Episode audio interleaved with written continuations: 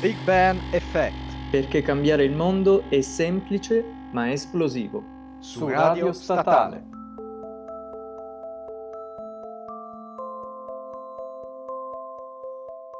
Uptown, New York City, 18 ottobre 1958. Come ogni anno, il Brookhaven National Laboratory, nato nel 1947 con un'estensione di 5.265 acri, 3.000 tra scienziati, ingegneri, tecnici e personale di supporto e con oltre 4.000 visitatori ogni anno, apre le porte ai curiosi, invitandoli a toccare con mano i progressi della fisica nucleare.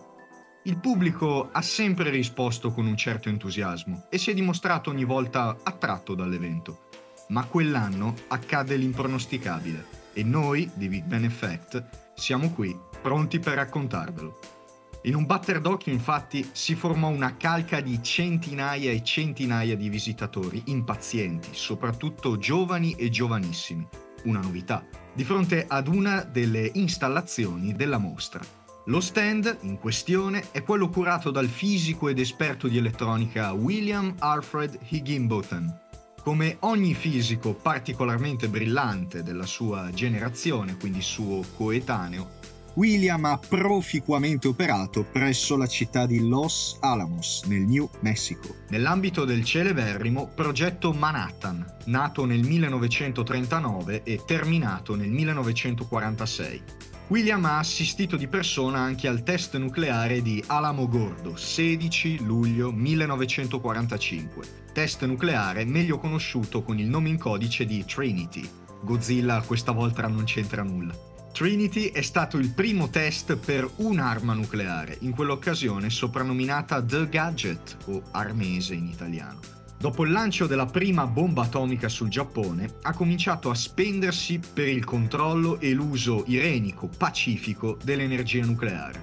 Il suo obiettivo è quello di convincere la massa di visitatori accorsa quel 18 ottobre 1958 che l'opera dei fisici può avere, oltre ai fin troppo noti, tragici risvolti, aspetti degni di un giudizio positivo agli occhi della società. Addirittura arriva a pensare di offrire qualcosa di divertente per i ragazzi, annoiati mortalmente il più delle volte durante la visita. Higginbotham consulta il libretto di istruzioni di un computer analogico, precisamente quello del modello Donner 30, atto a calcolare le traiettorie dei missili balistici. Tra gli esempi che il manuale offre per far balenare varie curve sul tubo a raggi catodici di un oscilloscopio, che è uno strumento di misura elettronico che consente di visualizzare su un grafico bidimensionale, e per intenderci un diagramma cartesiano, l'andamento nel dominio del tempo dei segnali elettrici ed effettuare misure a lettura diretta di tensione e periodo. Ci sono un proiettile, un missile e una pallina che rimbalza. Impossibile non pensare immediatamente al gioco del tennis. William si mette al lavoro con l'aiuto di alcuni tecnici. Il risultato finale viene mostrato quel 18 ottobre 1958, sotto gli occhi e tra le mani dei visitatori divertiti. Lo stand di Higginbotham consta di un piccolo schermo, 5 pollici per la precisione, simile a quello dei radar, sul quale appare la vista laterale di un campo da tennis. I due giocatori, quanta sorprendente modernità, possono con un pulsante lanciare la palla e controllarne l'angolazione attraverso un paddle e, tramite il tasto reset, farla riapparire sullo schermo. I comandi sono tutti alloggiati su degli avveniristici joystick a forma di parallelepipedo e dal colore metallizzato. È un successo clamoroso. Higginbotham è costretto a riproporre lo stand anche l'anno successivo, questa volta col nome di Computer Tennis con uno schermo più grande, controller più sofisticati e con la possibilità di modificare, tramite nuovi pulsanti, la forza di gravità, così da poter rallentare o incrementare la velocità di movimento della pallina. Dopodiché tutto l'armamentario però viene smantellato e le varie componenti destinate ad altri scopi. Il Brookhaven National Laboratory non è in fin dei conti una sala giochi. A onor del vero, Tennis for Two o Computer Tennis se preferite, non è stato il primo proto videogioco della storia. È stato preceduto infatti da Nim o Nimrod e Oxo, che però erano stati concepiti a scopo per lo più dimostrativo o, come si dice in gergo, per addetti ai lavori. Nim o Nimrod, quindi, era un gioco di tipo matematico, creato dalla Ferranti, non una società italiana, ma bensì una società britannica, attiva dal 1883 fino al 1993 e a cui si deve uno degli step più importanti della storia della tecnologia.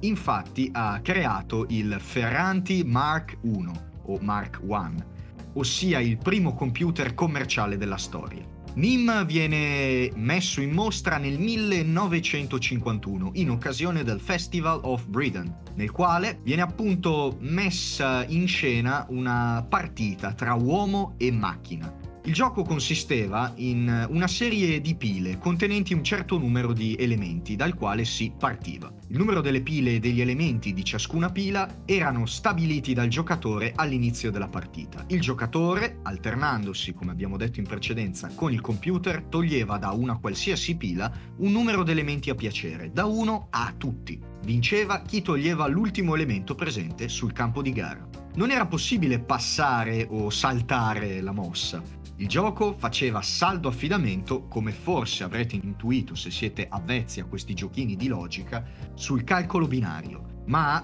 tuttavia, concedetecelo, non può essere proprio definito un videogioco, per via dell'utilizzo di lampadine che si illuminavano ad intermittenza invece che di uno schermo e computer grafica, in tempo reale.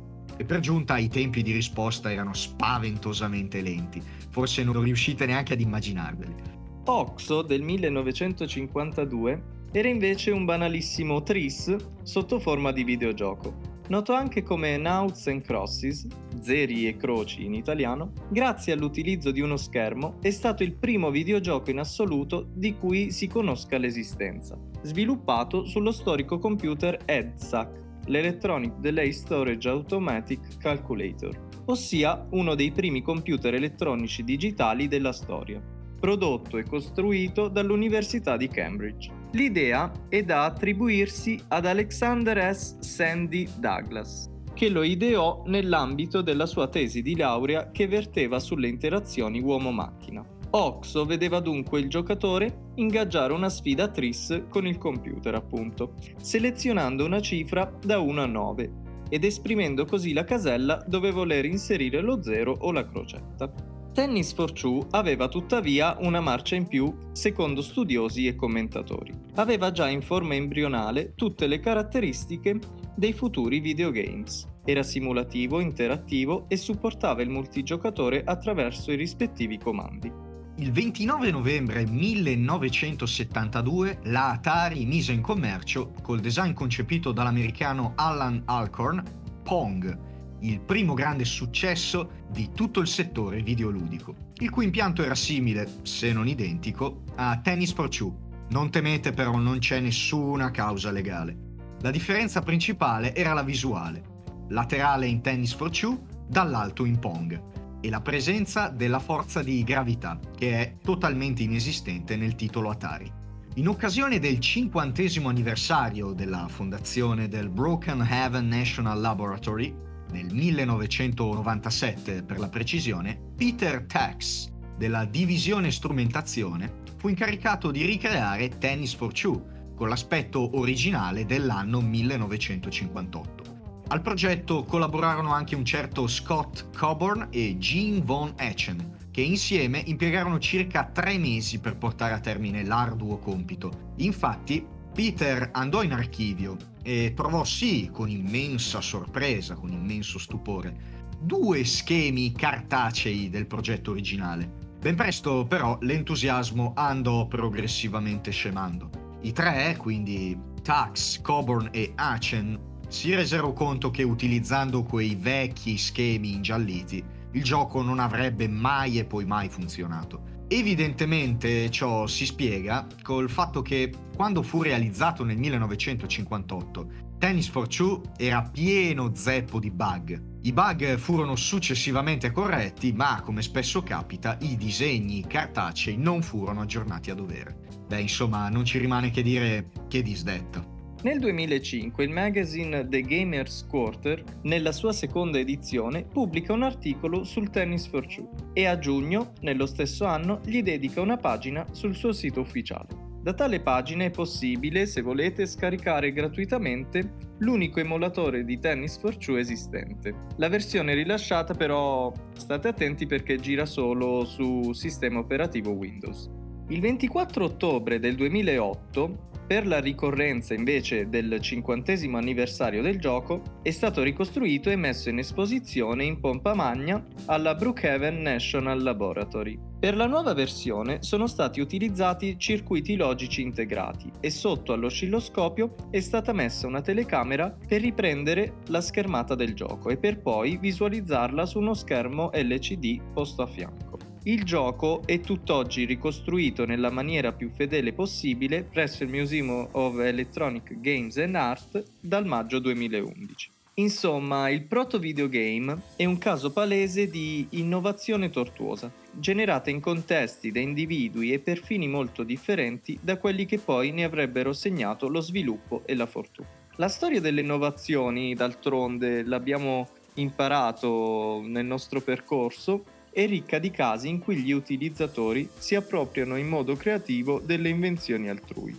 Gli esempi un po' si sprecano. Nel secondo dopoguerra i prototipi, per esempio, di frullatore facevano capolino timidamente tra banconi di bar e cucine domestiche, mentre in ospedale vennero utilizzati fin da subito per preparare cibi per neonati. Jonas Salk ne utilizzò addirittura uno per realizzare il suo vaccino antipolio. Pensate un po'. William dunque non intuì pienamente, come spesso ci troviamo a constatare qui a Big Ben Effect, il potenziale innovativo di ciò che aveva plasmato in sole tre settimane di lavoro. E infatti non la brevettò mai. Forse però, anche col brevetto di riffa o di raffa, qualche manigoldo avrebbe scogitato il modo di soffiargli l'invenzione. Siamo ormai abituati anche a questo. Quel che è certo è che il mondo scoprì, con l'invenzione di William, il mondo dei giochi al computer e anche se solo per qualche ora fece scordare a lui e ai numerosi visitatori il tragico esito del progetto Manhattan. Qui da Big Ben Effect è tutto, a giovedì prossimo.